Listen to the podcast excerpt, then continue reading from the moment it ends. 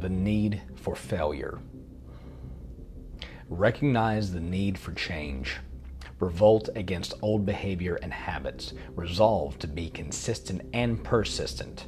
Define point B. What do you want to achieve? Clearly.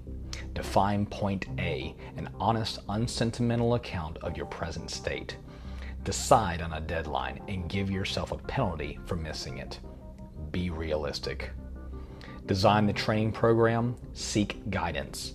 In short, build a solid foundation, write a long training history, and accept a longer trajectory.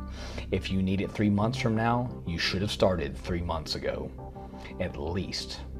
There are no shortcuts. This is a long term process, and it should last the rest of your life. You will not arrive. Do not overemphasize the physical. I'll say it again. The physical part is easy. You will fail first in your head, always, or you'll talk yourself out of it. If you keep saying it's hard, it will be. If you treat training as a chore, it's drudgery. The pretense of difficulty is just an invitation for social feedback.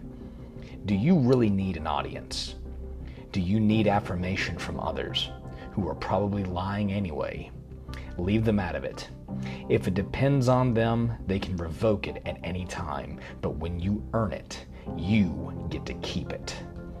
Change your attitude. Unfuck your head. Make an honest, unsentimental accounting of your present condition. Prepare to be disappointed. Define what you want instead clearly. By clear, I mean precise and feasible. An unrealistic objective is sure to sabotage the process. Hit the books. Try and err. Inquire, risk, mimic, insist, resist.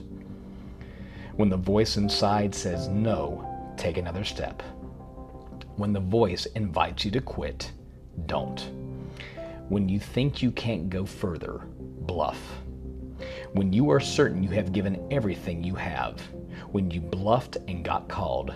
When you went further or harder than you believed you could and know that in a few months you will look back without second guessing or regrets, it will be okay to fail. But do take notes. After you fail, and you will, show up the next day and the day after that. If you can't train, watch. If you can't see, listen. If you truly want to learn, you can learn from everything. Eventually, you will. And you will take what you know and do and keep doing it. And the road will rise to meet you. Prima est. First is the mind.